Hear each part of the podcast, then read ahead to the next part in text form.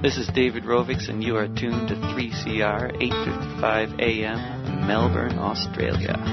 Step three is finding there's a tactic when everyone believes it could be true. That if all the people work collectively, there just might be something we can do, and everything can change. Beyond Zero is a not for profit research and education organisation. We design blueprints for a zero emissions economy. As climate change becomes more apparent, leaders will use these well researched plans that show a transition is possible from a 19th century fossil fuel based economy with its climate changing emissions to a zero emissions 21st century. Check out our website for reports on zero emissions energy, zero emissions buildings, and zero emissions high speed rail.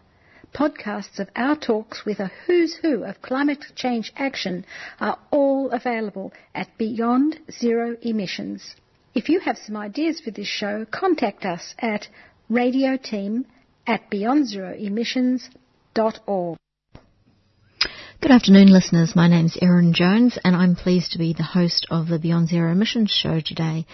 Um, it's great to be back. I've been overseas, predominantly to go to the fully charged live show at Silverstone in the United Kingdom, and that was um, back uh, sort of in mid-June, and it was a three-day event which focused on electric vehicles predominantly, but also renewable technology and, and home home technology type products to become you make your home more sustainable. But we're going to focus mostly on the electric vehicle side of things. Um, today I've got a number of guests on the show where we're going to get a little bit of a taste of the Australian perspective of where things are up to. And um, but I look forward to next week also bringing you some um, a bit of a flavour of that event with some recordings there and uh, some interviews that I've done with, amongst other people, uh, a Formula E driver, which is the alternative to Formula One, and um, certainly makes a lot more sense um, from a lot of perspectives. But um, with the uh, ever and ever increase of electric vehicles, it doesn't make a lot of sense to um, have Formula One running around because uh, we don't really need more advances in technology in terms of internal combustion engines. We need to be focusing on electric vehicles. So I'm um, really pleased to be talking about that today and getting a bit of an Australian perspective on where things are up to. Um, so we'll get on to those guests in a minute. But for those of you that do tune into the show regularly will know that I had Robert Llewellyn, who is the founder of the Fully Charged YouTube channel, um, on the show earlier this year when he was in Australia. That show is going from strength to strength and they're up over half a million subscribers now and are really um, are really the go-to organisation for manufacturers um, to test drive all the new cars that are coming to market, and there are more and more. And from 2020, there's um, legislation that comes into Europe and uh, some of the other Northern Hemisphere markets, particularly around pollution standards, and there's some quite hefty fines that come in, in line with those as well. So you'll actually see that there are an absolute influx of new electric vehicles coming onto the European market. Now that's not necessarily a wonderful thing for us because as a smaller market we tend to be probably a bit of an afterthought to lots of the manufacturers. Um, but those improvements elsewhere will eventually filter down into our market, um, and so we'll, we'll, have a look at that. But there were a number of really interesting panels, um, and those discussions are available on the fully charged uh, YouTube channel. I think actually on this they've started a secondary channel called Fully Charged Regen, and so pretty much all of those. Um, panel discussions that were had over those three days are going up there. So I would encourage you to uh, take advantage of that and have a bit of a listen to um, some of those discussions. Um, they have a whole cover a whole gamut of um, different topics, um, not just around EVs, but around a lot of the supporting technology that goes with them, what a lot of local governments have done to um, support that. Uh, so, yeah, real hive of information, a lot of stuff around uh, retrofitting existing vehicles, which is a really important thing because not only do we want new models coming to market, but we've also, you know, when we look at um, you know, the whole concept of, of using less and, and recycling and uh, we've we've already got all these vehicles that have had the uh, manufacturing um, carbon footprint to get them them uh, into existence. So retrofitting them with electric technology actually makes a lot of sense. And so there was quite a bit of information around that and some, a uh, lot of vehicles on display that were classic vehicles that have been retrofitted to um, electric drivetrains and, and everything else. So that that was really interesting as well. But look, we better get on with today's show.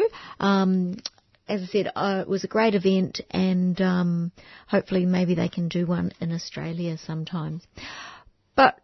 Going from that, we're going to have a bit of a chat to Tim Washington first of all, and Tim, amongst other things, is the chair of the EV Council. So we're going to get a bit of a perspective on where things are up to in Australia. Listeners, as you're aware, we're, we're focusing um, on today's show and also next week's show, um, particularly around EVs, and that's kind of in light of my recent trip to the UK, where I attended the Fully Charged Live show, which uh, was a three-day um, conference where we had all the major manufacturers there doing test drives and displays, and also a number of, of panel discussions. Um, and you know, it, it's pretty easy to say that um, the UK and Europe and and pretty much a lot of places in the world, unfortunately, um, are well ahead of where Australia is. So I kind of want to explore that the, over the next couple of weeks and, and look at um, some of the barriers to EV adoption um, and some of the things where Australia certainly, from a government um, perspective, could could step up and, and, take a lot of more initiative. But in line with that, I'm really pleased to have on the line Tim Washington. And Tim is the chair of the EV Council, which is the industry body in Australia, and is also the CEO of JetCharge, which is one of the um, charging companies. So, Tim, welcome and um, great to have you on the line. Good to be with you. So, I just mentioned you kind of got got two hats. Um, do you want to just kind of first of all tell us about the EV Council and what the main mission of and who it is that's that's represented by that group. Yeah, sure. So the EV Council is the main industry group that represents the entire ecosystem of electric vehicles in Australia. So, you know, we have automotive bodies, we have bodies that cover electrical, we have bodies that cover property. But um, as you would be aware, electric vehicles are a lot more than all of those things. They're a combination of all of those things. So um, we saw there to be a need to bring all of those um, industries together under the one body um, and represent us as an industry in conversations with um, government, with other industry bodies, and with consumers and organisations. So we go out there and we promote um, policies that encourage electric vehicle uptake and also talk about um, electric vehicle charging and the implications of that and the design and policies around those things. Yeah, great.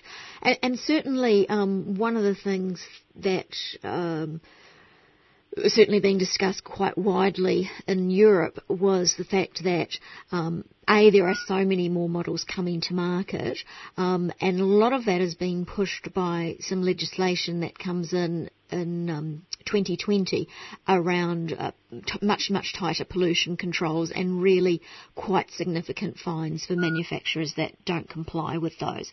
So that impetus is kind of going to bring a lot more um, markets sorry, models to market. Um, what's the flow on that you see from that? Well, I think um, to take a step back, um, since we lost our local manufacturing for vehicles, we really are dictated to by the overseas market in terms of what vehicles we receive.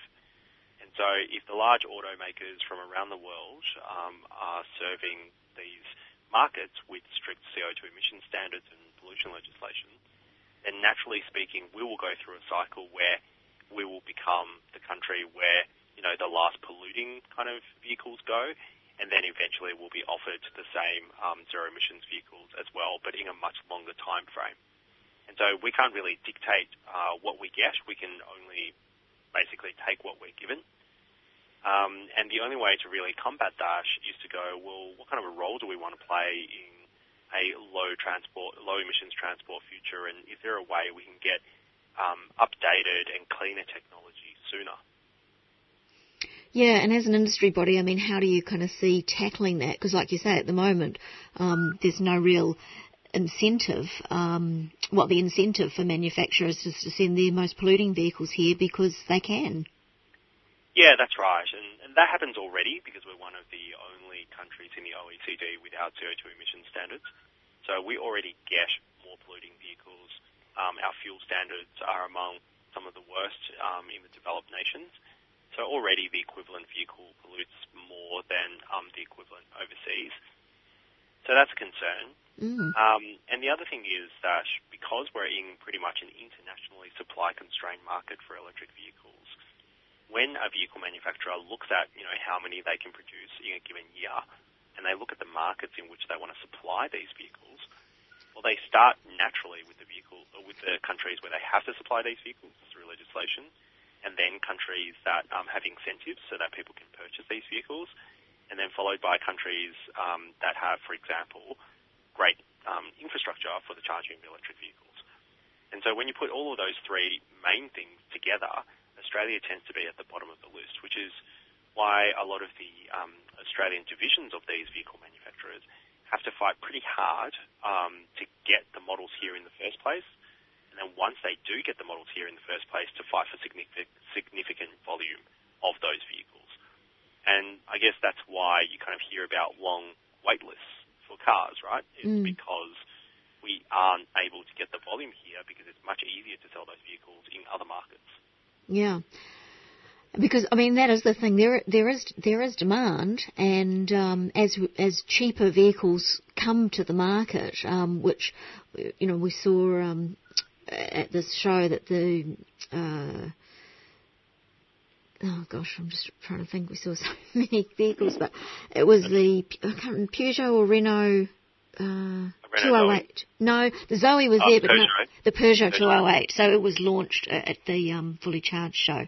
Um, Yeah. It was just one more of those lower, um, you know, more affordable, smaller kind of hatchback that is coming to the to the European and and probably North American markets. Um, That will make it so much more affordable for people to move to EV. Um, but as you say, you know, we're kind of going to be the the last cab off the rank to to get those vehicles. Yeah, um, and that's true. That's unfortunately true. Mm. Um, but the good news is that um, there's a lot we can do to change that in a rel- relatively short amount of time. We don't necessarily have to resign ourselves into that position. So with the right government policies, both at you know a federal and a state level, and with the right organisations, for example, committing their fleets to turn Mm. electric, and having that certainty of volume in the market, will essentially mean that um, we can actually get a lot of volume here quickly, but we have to change the way we do a few things. But we're certainly not resigned to last place or anything like that. No, and there was actually quite a bit of discussion about that and about, um, you know, a lot of markets have given incentives to individuals, but there was actually some quite lively debate around the fact that that money would have actually been better spent to incentivise fleet buyers um, because the fact is fleet buyers are doing more miles um, and can bring those volumes in. And um, I'm um, hopefully also getting on the show today um, a, follow-up story on the Drive Electric um, day that happened in New South Wales which was um, supported by the Clean Energy Finance Corporation looking at fleet buyers um, Yes. and getting them to kind of experience EV and and you know there's so much research now when we look at total cost of ownership which is much more of a, a fleet proposition um, EVs stack up today Yes, um, that's right. so, uh, you know, they actually, you know, like you say, it's that volume coming in and, and, and certainly, um, you know, government and fleet buyers could look at that. And I was having some discussion with one of the major, um, leasing companies in the UK, Drive Electric, and they have actually done, um, at least one, and I don't know how many more, um, but quite a large export out to New Zealand, um, and that the New Zealand government did a sec- because uh, a second-hand import of electric vehicles to try to boost um, electric vehicle numbers in New Zealand. Um, so those type of things as well. When when these cars come off lease, it's sort of a you know two three year period, which is still you know highly viable even for for a fleet or, or individuals. Um, you know, so so maybe you know that that's an option. Looking at kind of um, some second-hand models coming in, which, which, well, Australia doesn't have the same provisions for second-hand imports, I suppose, as New Zealand does. So no, we I mean we don't have the same legislation, obviously, as New Zealand. We have a we have a version um, that's um, basically going to come into play where you can import um, uh, low emissions vehicles that aren't otherwise offered for sale in Australia. Mm. So that parallel import market is going to open up a little bit. But what you said about fleets is particularly important, not only because of total cost of ownership for fleets today, but also because the cars that those fleets purchase in three years' time, they will become second-hand vehicles yes. in the market. And that flow-on effect is very well documented, and it's something that we should really try and support um, for fleets to kind of take that up so that everybody can get them um, as at the end of that lease. And you know, fleets actually they don't actually drive that much. You know, so so a lot of these vehicles coming onto the second-hand market after three years actually have pretty low Ks on them. Mm. And as we know with electric vehicles, you know, the kilometre um, usage actually isn't all that important because they last for so much longer. You know, Yeah. there's not as much wear and tear. So, um, yeah, look, New Zealand's also a very good example of um, deeper thinking around how we structure incentives for consumers. And so they're looking at implementing a fee-based scheme where essentially they tax the more polluting vehicles to pay for subsidies for cleaner vehicles. And we also think that that's probably where um, it needs to head if we're going to start talking about incentives for the purchase of electric vehicles. That we think, you know, it needs to be take a bit here and give a little bit over there, rather than just um, creating kind of a new incentive structure um, out of the budget. Um, Yeah. We think there's a role to play for that fee-based scheme here. Yeah, okay, and because that was a pretty recent um, uh, development in New Zealand. So from from the you you know putting your industry hat on, um, is that something that you'll take as a policy, you know, and, and try to promote to government, or how, how do you know what how's the um, practicalities of that work? So we need to assess everything for our individual market. Um, so you know, just some, just because something works for New Zealand doesn't necessarily means it works here in Australia. Mm. Um, we've taken to the government various policy um, policies in the past, um, and because this is quite a recent one that's been proposed by the New Zealand government, we're just working through the details here in Australia. Um, it's not something we formally kind of presented to government or anything like that, but it's certainly been the subject of discussion internally, um, and we're looking to put together some numbers so that we can submit to um, the policymakers for sure. Yeah. Okay, great. All right then. So, I mean, you know, we've had some real success stories in Australia. I mean, you know, the um, Tritium uh, are exporting charges all around the world. It seems. You know, there's actually some some really good work going on in Australia. Um, what are the main barrier? Is it, you know, what if there were three key things that could change? Um, what does the EV Council see as being those things that would really help move um, the adoption of EV vehicles along? Um, I think the first is, like we talked about, fleet awareness and fleet commitment, and I think that's something that we're actively trying to promote through things like, you know, the Drive Day in New South Wales, and so um, fleet commitment we see as we see as absolute key, right? Um, the second is, as we talked about, kind of those financial incentives around the purchase of electric vehicles. So I'm going to list four things because I think there are four things that are quite important. The third is um, targeted rollout of electric vehicle charging infrastructure and support thereof. Mm-hmm. So what you don't necessarily want to do is to um, for the government to chip into charging infrastructure that you know may have been rolled out anyway. So an example of that would be, for example, um, charging stations at home. You know, if someone's basically purchased an electric vehicle, they're going to install a charging station anyway. It's you know, we're still working through the policy detail, but it's a question of whether you want to subsidise those people from installing a charging station because they were probably going to do it anyway. So we only want to target things that will promote electric vehicle uptake. So things like installing charging stations or fast charging stations in regional areas that may otherwise not have um, a strong business case for putting one there. Mm-hmm. So, you know, um, exploring that. And then the fourth thing really is to encourage local innovation around electric vehicle um, and electric vehicle charging enterprise. So Tritium is a really good example of that, right? So Tritium, you know, got support from the Queensland government when they first started, and now they're exporting all around the world, and they employ hundreds of people. Mm. So what we'd really like to see is um, state as well as federal governments support local industry in this new space, what we would call the new automotive market. So whether that be electric vehicle technologies, whether that be charging or software or telematics or whatever, um, we'd like to see a fund basically there to specifically target those industries and for, you know, the next generation of startups rather than focusing like on the next food delivery app, for example, but to look at how we can promote um, the auto industry 2.0 so that we can export our technology around the world. So Yeah. those are the four things that we really need to target, I think. Okay, great. And now, putting your other hat on, back as Yeah. CEO of, of JetCharge, Mm. you're developing a number of, of technologies around, um, you know, pay. One of the things with, with a lot of the charging networks has kind of Yeah. been, you know, a lot of them have started out um, as free, um, and it's kind of this thing of, well, how, how's payment systems going to work? And I, I think you're doing some work on this, aren't you? Yeah, that's right. So um, we, I mean, we do a number of things around charging, but one of the um, divisions that we have is, I guess, what you would call your hardware R and D department. And one of the first products to come out of that is a universal payment system. Um, from a jet charge perspective, we don't think it's necessarily going to be an issue rolling out charging infrastructure. We think that will happen, Mm. um, and we think people will pay for it, and you'll get them on the wall. I think the main problem is getting people to use it and learn how to use it properly hmm um, and accessing it rather than just give up.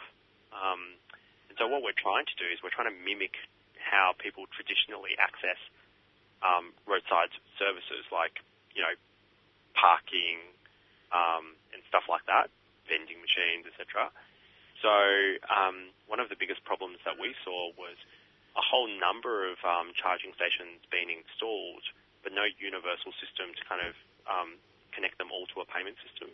Mm. And so we partnered with the City of Adelaide as part of their EV charger rollout to kind of design a universal payment solution that will work with any charging station. Um, and that's what we've designed and created. Well, that's actually a great idea because because you know a lot of the things coming out of Europe, uh, you know, you've got a, a fob card for this one and that one and the other one, and a lot of people saying, oh, we just want one system. Yeah, I, I think there is a role to play for like an overall, I would say, um, software provider in the back end. But at the same time, um, I think ease of payment, especially for the first or second time you use it, Mm. is really important.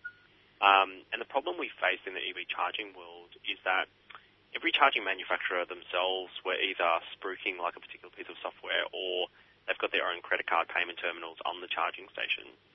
But let's just say you're installing, you know, a couple of charging stations from this manufacturer, then another couple of charging stations a year later from this other manufacturer, or then you went to Tritium for a DC charger. Mm. They might all come with different pieces of software or all different types of payment terminals. And of course, the site hosts who have these things, like councils and shopping centres and retailers, they already have their existing relationships with back-end payment providers, you know, banks and payment terminals and, you know, point-of-sale devices. So the last thing they want to do is to integrate some other payment system purely for electric vehicle charging, because obviously it's a tiny part of what they do, right? Mm. So what we thought was, well, why can't we take their existing payment solution um, that they use for, you know, shops and stuff like that, or council car parking, and just integrate that into a system to also be used with electric vehicle charging? So then you can have like a bank of 10 different charging stations, all from different manufacturers, but tied together with the one payment provider and something that they already use for other things. hmm Um, and that's kind of seen really great responses from around the world. Um, so we've just kind of come out of the, um, I guess, the trial stage and now entering into like a more commercial stage. And um, yeah, we're seeing good response from around the world on the payment solution. So we'll see what happens. But this is the kind of stuff that I think there is a role to play. You know, that kind of what I would call boring but necessary things. Mm, absolutely. so, A lot of so boring that- but necessary things in the world that we need yeah, to do. that's isn't right. Yeah, that's right, and um, that's kind of I, I would say that, that that's probably our motto in the office, which is to create boring but necessary products. Certainly a catch cry. So, so the relationship then with the city of, of Adelaide. Mm. Can you detail for us what that looks like, how that works? Yeah, so um, the City of Adelaide put out a tender a few years ago on the rollout of charging infrastructure in Australia. Uh, sorry, in Australia, ugh, in Adelaide, mm-hmm. across their car parks and also um, a few charging hubs here and there. We went in with a few partners. We supplied the hardware and the tech behind it, um, and through the software side of the business, which is called ChargeFox, um, we basically operate the charging station so that if somebody wants to use it, um, they download the app and use the ChargeFox app or they want to use the PayWave, they use their credit card. Um, and if they have any problems, they call ChargeFox, and um, ChargeFox kind of answers their questions essentially and provides 24/7 support. Right. Um, that's how it works essentially. Okay, so that's kind of to, you know, like you're saying, ease that you know people into using the system, and if, if they've got an issue, they can get some help with it. Yeah, that's correct. Yeah, great. Okay, so how far along is that then? Is that um, uh, that's been in operation for a couple of years now, mm-hmm. um, and so City of Adelaide has close to 50 charging stations mm-hmm. um, in the city, which actually makes it like one of the best mm. um, cities for EV charging deployment, and we're we're very proud and honoured to be hosting that and kind of operating that. Yeah, great. Okay, excellent. Well, look, Tim, we probably need to wind it up. Um, we've got a few other people to talk to today. Um, but look, I really appreciate your time, and um, it, it's super important, uh, you know, with both that work you're doing there, but also with the EV Council. So I appreciate you you taking the time to talk to us about what's happening there and that industry um, response, because you know there are a lot of things happening, um, and certainly. Um, you know, we try to focus on a lot of positive things which are coming out of uh, certainly a lot of local and state government level um, around a whole lot of whether it's renewable energy technologies or council-owned solar farms or things like that. So there is the appetite for for moving forward in this direction. It's just um, yeah, keep on creating those um, necessary but boring things. I like that. okay, thanks, Tim. Okay, Good cheers, to talk. Thank you. Bye. Bye. 3CR, radio that's independent, progressive, and making a difference. Listeners, I'm very pleased to have on the line Greg McGarvie from Ace EV, and Greg is actually, um, you know, doing some amazing, important work and trying to re-establish a automotive industry in Australia um, around EVs. So, welcome, Greg. Thanks, Erin. Pleased to be talking with you. Now, we've we chatted a bit last year, and then I saw you again at the um, EV show in Brisbane a while back, but actually in Sydney, you actually had your first model on display. So we did. Give yeah, listeners we, a bit we, of a description yeah. of what that well, is. What, yeah, well, what happened was that uh, vehicle, it's the Urban little van um, with a big heart. It was it arrived before the Sydney launch, uh, four weeks before, in six boxes, and flew an engineer in from Germany and he only spoke German, so it was a bit of a difficulty. So we found a local mechatronics engineer that spoke English and German, and together, over six days, they put it, built it, and then on the seventh day, a little bit biblical, I guess, but on the seventh day, they drove it out of the workshop, and uh, then it went on to trailer pretty well straight away. Um, to uh, had a week, and then went down to Sydney, and there, Dr. John Hewson badged it. So it was the very first Australian assembled um, EV brought in by Australian Clean Energy Group um, to be launched in Sydney. Oh, fantastic. And that prototype now has done, done over 300 kilometres and um, running cost based on plugging into a PowerPoint around $7. Yeah, wow. That's what we need, isn't it? It is. So, give us a bit of a, a kind of a snapshot of you started out in you're based in Queensland. True. Now you're looking to move manufacturing, and, and you've you through some negotiations in South Australia. Can you just tell our listeners about Certainly. what that looks like? Yeah. Well, what happened was we tried very hard to get established in Queensland, and um, anyway, it turned out that South Australian government uh, found a good manufacturing partner uh, in Wingfield, and um, you go where it's easy to go, and so we're moving down. The car's actually gone down, then the prototype, it'll go into his showroom, and um, the rest of this year we're just getting things set up to begin manufacturing next year. Mm-hmm. Okay. And what sort of response have you had from, um, you know, from the public or Pretty potential good, fleet buyers? Or Yeah, a lot of interest. A lot Oh. of interest. We've actually um, got five vehicles accounted for already, and we haven't started um, selling. And we go online with reservations in August.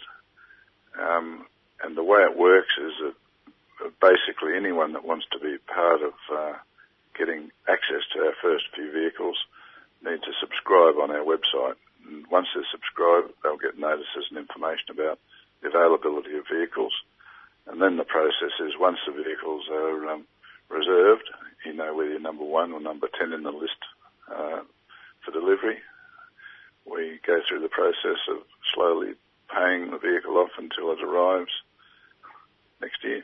Okay. So for our listeners that, um, you know, aren't familiar, describe what, what your initial vehicle, what the characteristics like. of yeah, it is. no, it's a it's a great little vehicle. Its its design integrity comes from Ernst Thomke. For the, some of your listeners, a lot of them will know about the smart car that runs around in Europe Mhm. and the Swatch. So it's got some good design genetics. The clever thing about our vehicle is that it takes one third the energy to put together. The other very clever thing about it is it's been designed as an EV from the ground up, and uh, it has a, what we call a skeleton and that skeleton comprises at the moment 19 bones, and they're chemically welded together, giving a cage structure that's two to three times stronger than the equivalent in steel. Then off that cage, we hang skins, and the beauty of that is that in in time, maybe five years' time, if you get a little bit sick of the look of your vehicle, you can change the skins. Our our goal is to make the most important part of the structure of the vehicle last for 10, 15 years or longer and, and you, you can still change the appearance of the vehicle and get the fashion changes that you might feel you need uh, without much of a drama. Okay. So kind of built, you, you're trying to uh, go against that built-in redundancy that so many products have. True. Yeah. Well, see, um, as you probably know, my background's a marine biologist, and I'm looking at this as a as a real solution for uh, our next generation, create new career opportunities, and also just reduce the the pressure on the environment by being a bit more sustainable. Mm, exactly. So the vehicle currently that you're looking at is a small van. Is it? Would that Yes, be a yeah, good cargo. We call it, call it the Ace Cargo. Mhm. It's um, it's got a top speed of 110, carrying capacity of 750 kilo. Uh, it's got a range with a small battery of between 200 and 250 kilometres. And the beauty of it is that you take it home like your mobile phone. We think it's more like a mobile phone on wheels. Take it home, plug it in, and then uh, depending how many kilometres you've done that day, uh, it's ready next morning for you, or in a few hours after you get home. Yeah.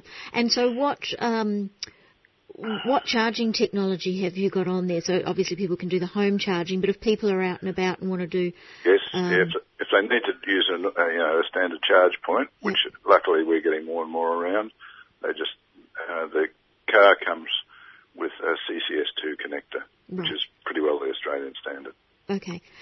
And I mean, our research at BZE shows that people, you know, on average, um, do well less than 250 kilometres a day. Uh, I think our research showed it was, oh gosh, I'm just going from memory, but um, well under I'll, 50. I'll, I think I'll, I'll correct. Okay. 33. 33. Okay, there you go. Um, so, you know, this, this range anxiety is a bit of a furphy because uh, for lots of people, once they actually start using it, occasionally people do long journeys, but for the for the most time, people usually do fairly predictable driving patterns, True, true. um, and that's well within within those ranges that you're talking about. Yeah, well, there's, there's certain sectors interested in promoting the range anxiety and also the um, charging points. You know, a lot of people are of the mind that if you haven't got a charging point, you can't drive an EV around. Well, the news is uh, all you need for a charging point is your power point at home. Yeah, exactly. spec- specifically with our model and also with a lot of other models. Mm. And where does your car spend most of its life? Sitting at home. Yeah, that's right. Or at a workplace, and a lot more employers will actually be bringing in, um, you know, at work charging as well. True. Listeners, you're on the Beyond Zero Emissions show, and we're chatting to um, Greg McGarvie from ACE EV about um, the first model that they're bringing to market in Australia, which is, is um, there's some overseas expertise, but is being uh, put together and, and um, launched in Australia. So, what's the? Uh, have we determined a um, price point yet for the? Yes, yeah. Okay. yeah, the, price point, depending how uh, people want to buy it, um, we're sort of suggesting that you buy the car so that it's the same as uh, a normal car. When you buy your petrol car or your fossil fuel car, you don't buy five years of fuel with it. You buy the car and then you go out and fill it. So what we're suggesting is you can buy our vehicle uh, and then lease the battery separately as if you're paying for your fuel uh, in advance. And once you take the battery out of the car, of course, the actual cost of the vehicle is equal to, or um, in some cases, cheaper than your fossil fuel cars. hmm And so, is it only the, the, the first vehicle that you're taking reservations on, or because what's the what's your projected uh, rollout? Yeah, we've got, yeah, the projected rollout. We're looking at first half next year for the cargo, uh, which is a van. Then second half the Ute, which is well, you know what a Ute is, and then then the uh, last last quarter or early 2020 the Urban, which is a little four seater vehicle. hmm And these are all off the same kind of platform. They have got the same skeleton, so it's, it just makes common sense. You know, there's a few bones missing, of course. There's a difference between the bone structure for a cargo, the van, and uh, a ute. But essentially, same skeleton, and um, it's a very clever design. The battery pack sits underneath the vehicle. It can be dropped out in five minutes. And it also gives you the utility as the battery technology changes. You just put in a, a new battery case. And the other thing that we're aiming for is, like Nissan Leaf, uh, you take your mobile phone on wheels home, and you, if it's got a full battery, you can run the house off it. Uh, at other times, if you need to, you can, and you've got a good relationship with one of your retailers, you can be selling power back into the grid. Mm. But that's down the track. That's not immediate. Okay. Yeah, and I mean that's really interesting though the whole um, vehicle to grid technology, um, where you can do that sort of thing, and I think we'll, we'll see more and more of that coming. And, and look, it just increases energy security so much when Mm. no longer you sort of, uh, if a power station breaks down, you've suddenly got your own power at home and you can just keep walking along. Well, and also I think there's the bigger picture with that when we when we get electric vehicles more on masse, that effectively you've got a grid running around on wheels, um, and and you know if there's a if there's a peak demand and cars are plugged in, you know they can be reversed for a while um, and, right. and put energy back in for a short period to cover that peaking period, Yeah. and then feed back in when we when we you know the lower overnight kind of off peak period. So And, and here's a, here's a good one I heard, and might be, the football followers might like this. Over in Europe, uh, if you took your EV to the football, you plugged it in, and um, you had a free ticket to the game. Hmm. They run the football stadium off to the cars. Of course, Okay. they didn't. They they organised it so the cars wouldn't get flat. You still had to get home, but uh, that's a pretty clever trick. Mm, okay, something a bit of innovation there. Um, so now you mentioned that you're partnering with a um, another organisation down in South Australia Yes. because one of the things that you know we've always seen with, with new models is that um, uh, well, with any of the EV models that there's generally a waiting list, and, and when the demand comes in, it's kind of that ramping up stage. So how are you looking to deal with those issues? Can only supply what we can. We're, we're, we're preparing to ramp up to 15,000 units by about year five. Uh, but essentially this year there's only 100 units available. And next year we're looking at 600 and then just increasing after that. Uh, our, we do have options for expansion down in South Australia. We're very lucky. We've got Mark Haig of uh, Eldom Automotive Assembly. Uh, it's a low risk uh, focus really because he's got the factory in place and he's also got some experienced people down there and we just need to bring the vehicles in, assemble them, uh, test them, do the other things that needed to be done and ship them out to customers. Okay, and obviously, um, you know, there's a there's a long history of automobile um, industry in South Australia, amongst other places. So, what what was the the um, you know government and um, reaction to to you? How how does that come together? Look, it's been pretty positive. We're waiting for um, stronger signals, but so far it's been very positive. And um, being sort of the, the, the, history behind the place does have an influence. Uh, we're starting to get interest from previous supply chain people that supplied to the uh, old auto industry. But you've got to sort of keep in mind that this particular vehicle and what we're doing is totally different. It's uh, comparing our vehicle to a fossil fuel vehicle is like comparing a horse and cart in the early T4. You know, it's just so much difference. Mm. it's really uh, ours is a business on wheels. Uh, it's got it'll have uh, IoT. It'll in the, down the track it'll have artificial intelligence uh, and all the data management that makes it just a, a, as handy or more handier than a mobile phone. Mm. Okay.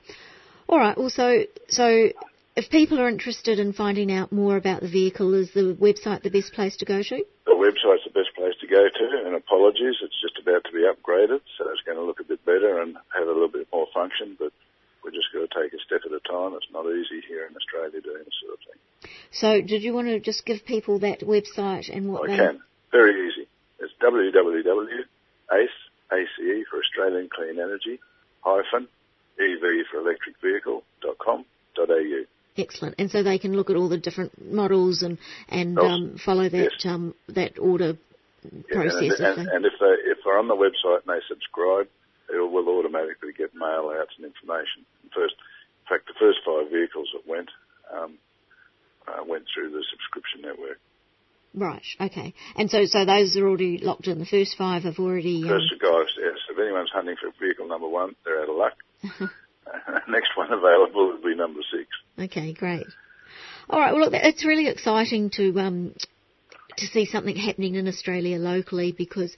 Um, we know that uh, certainly there is demand. I mean, all the um, research shows that people are interested in going to EV, um, but uh, there's a whole lot of much bigger markets, and, and whilst the you know, we don't have the same sort of pollution control legislation that they have in Europe, then the big manufacturers um, are going to feed into those markets that that they do. So it's great to see some homegrown product. It is, but you know, Aaron, the real key to this is that the vehicle is just so inexpensive to operate now. Mm. You know, it frees up anything up to sixty dollars a week in the home budget uh, because you haven't got services. Uh, you haven't got all the normal costs that you have with a fossil fuel vehicle. It's just so simple and easy to own. It's great fun to drive, and the beauty of it is that um, you can sit in it with the air conditioning on, and you don't have to have the motor running. Yeah, yeah. Now, well, in Australia's hot summers, that's certainly um, a good thing too.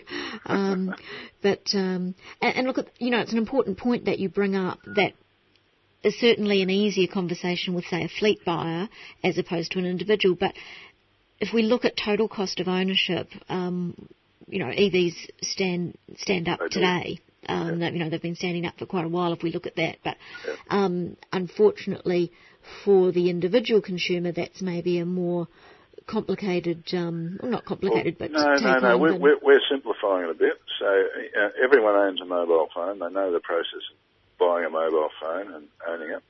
Well, effectively, with our vehicle, we're calling it a mobile phone on wheels because you'll own it the same way. It'll be as easy to buy as a mobile phone, and instead of a, a, a communications package, you just get an energy package with it.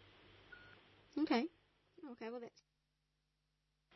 Listeners, you're on the Beyond Zero Emissions radio show, and today we're focusing on EV uptake in Australia in light of um, I recently visited the UK and went to the Fully Charged Live show, which was a um, big EV conference with um, most of the major manufacturers and three days of, of talks and panels. And, and one of the things that was quite heavily discussed, particularly in one of the panels, was the importance of fleet uptake of EVs and the flow-on effect that had um, to the broader market and maybe a more sensible place to um, place incentives.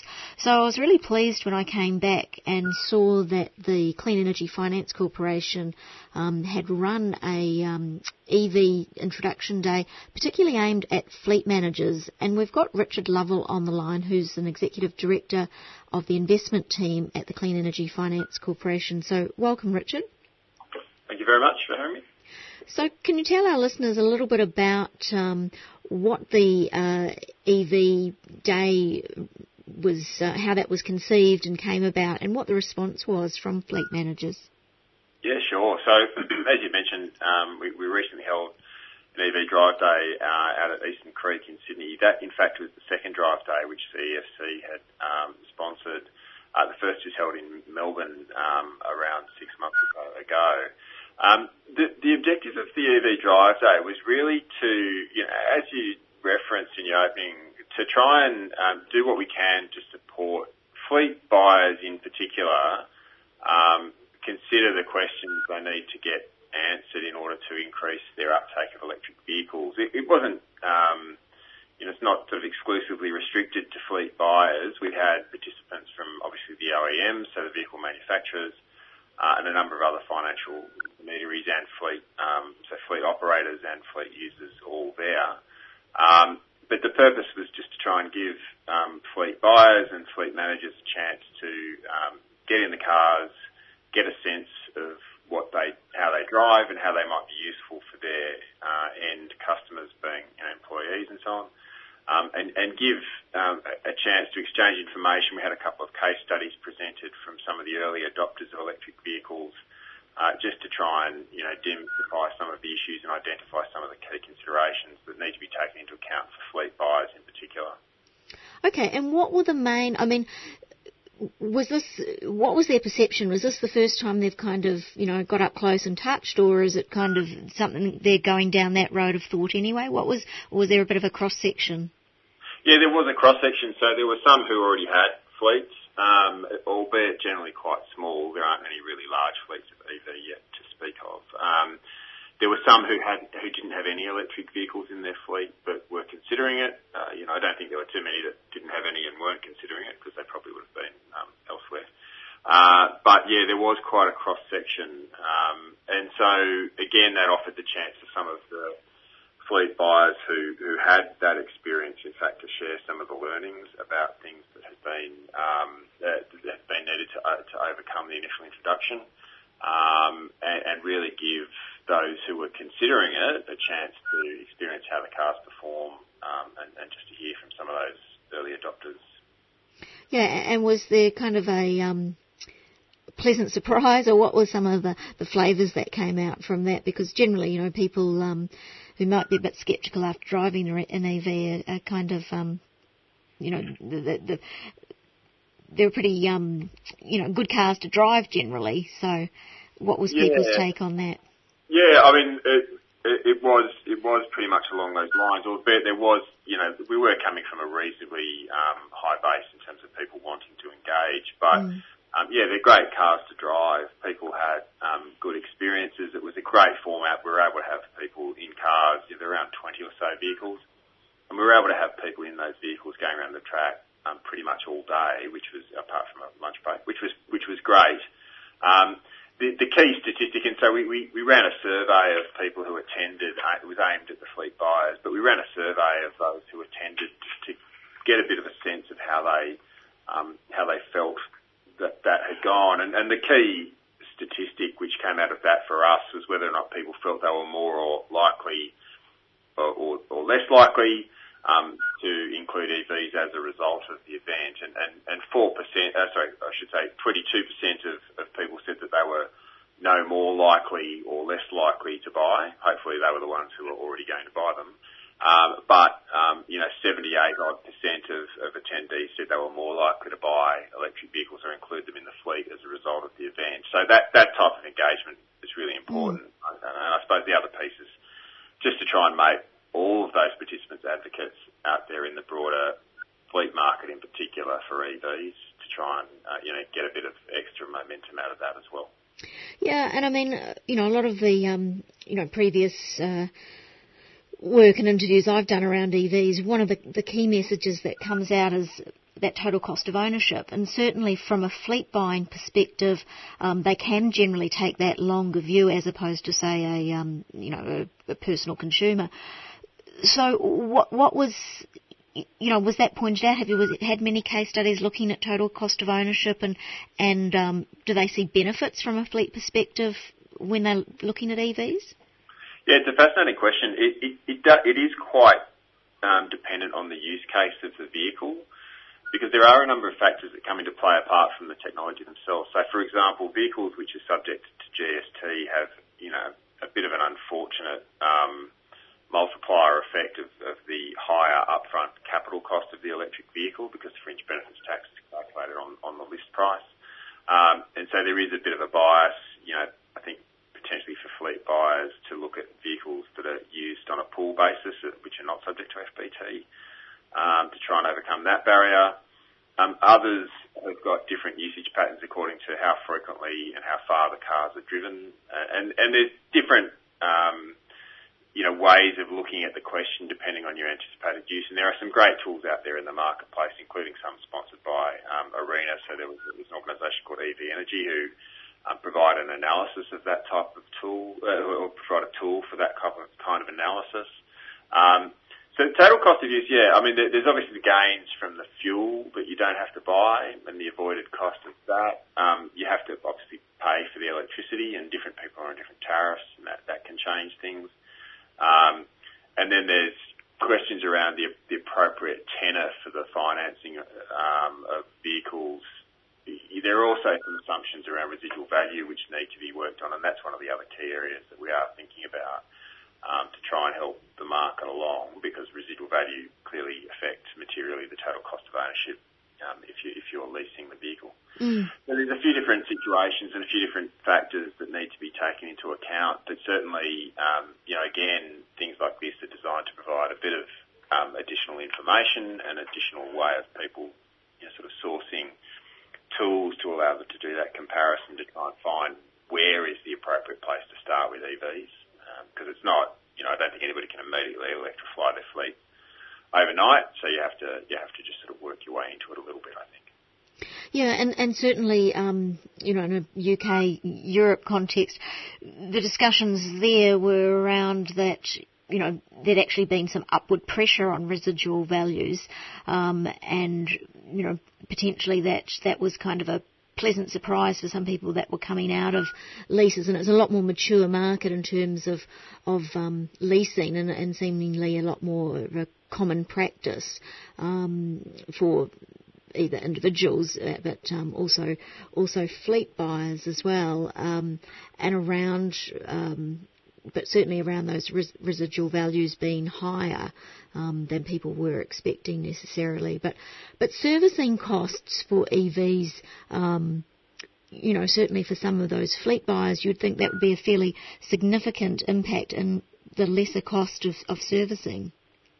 It, it, it is actually. So there's a few different aspects. So lower fuel costs um, are certainly a factor.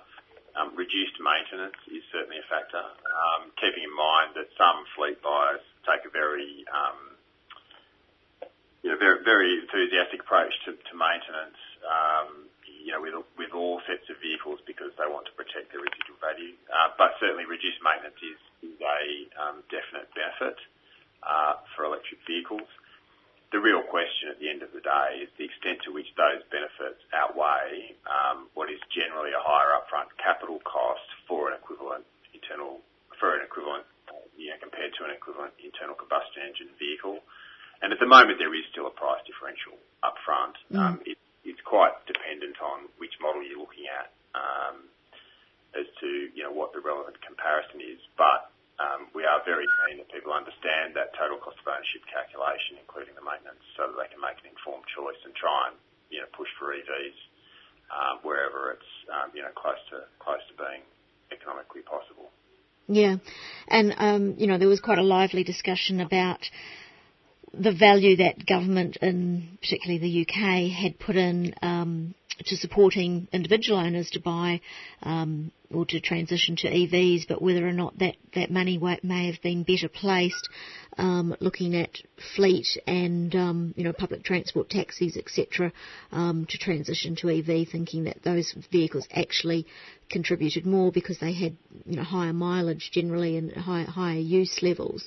Um, so, from your perspective, from Clean Energy Finance Corporation, um, obviously this is something that you're looking at. What other kind of strategies? And I know there's some um, research that came out last year um, around EV uptake, but can you just paint a picture for our listeners briefly?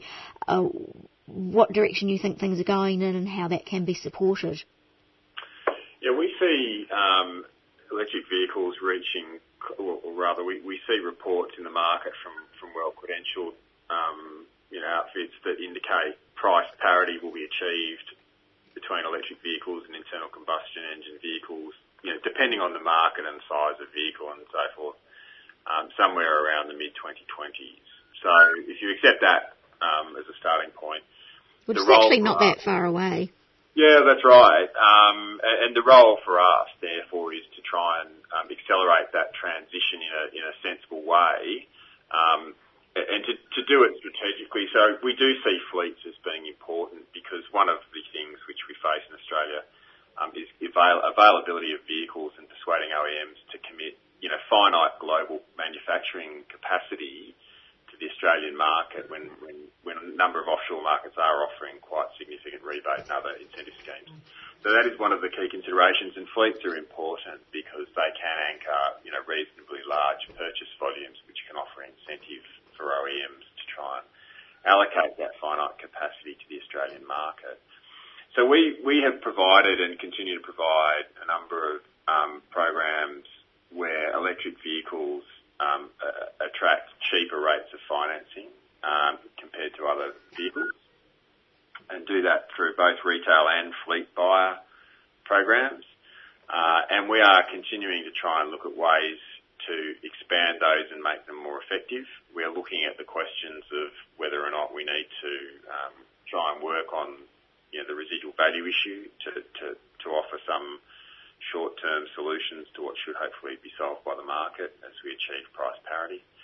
Uh, and we are looking at ancillary investment requirements associated with things like charging infrastructure to try and um, uh, you know, make it more compelling for both retail and fleet buyers to take up EVs. Um, those all have their um, separate challenges, but those are the key things that we're focused on at the moment. Uh, and, and we do see um, you know, strong opportunities for us to do things to try and assist that transition and work with fleet buyers, a number of whom want to be on the leading edge of this transition. Um, so we really just need to try and um, work out the best way to, to, to, to ensure the CEFC can assist with that, that transition.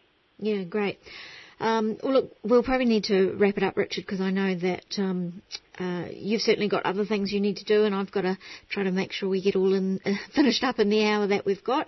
Um, so, look, I really appreciate your uh, coming on the show at short notice today, and um, I think it's really important that um, Clean Energy Finance Corporation is supporting these type of initiatives and um, getting more people in EVs and to experience what that's all about. Yeah, we really appreciate the chance to chat. Thanks, Richard. Bye bye. Well, I hope you enjoyed that focus today on electric vehicles. Um, we'll be talking a bit more about this and, and um, also some interviews that I did whilst I was at that event in the UK.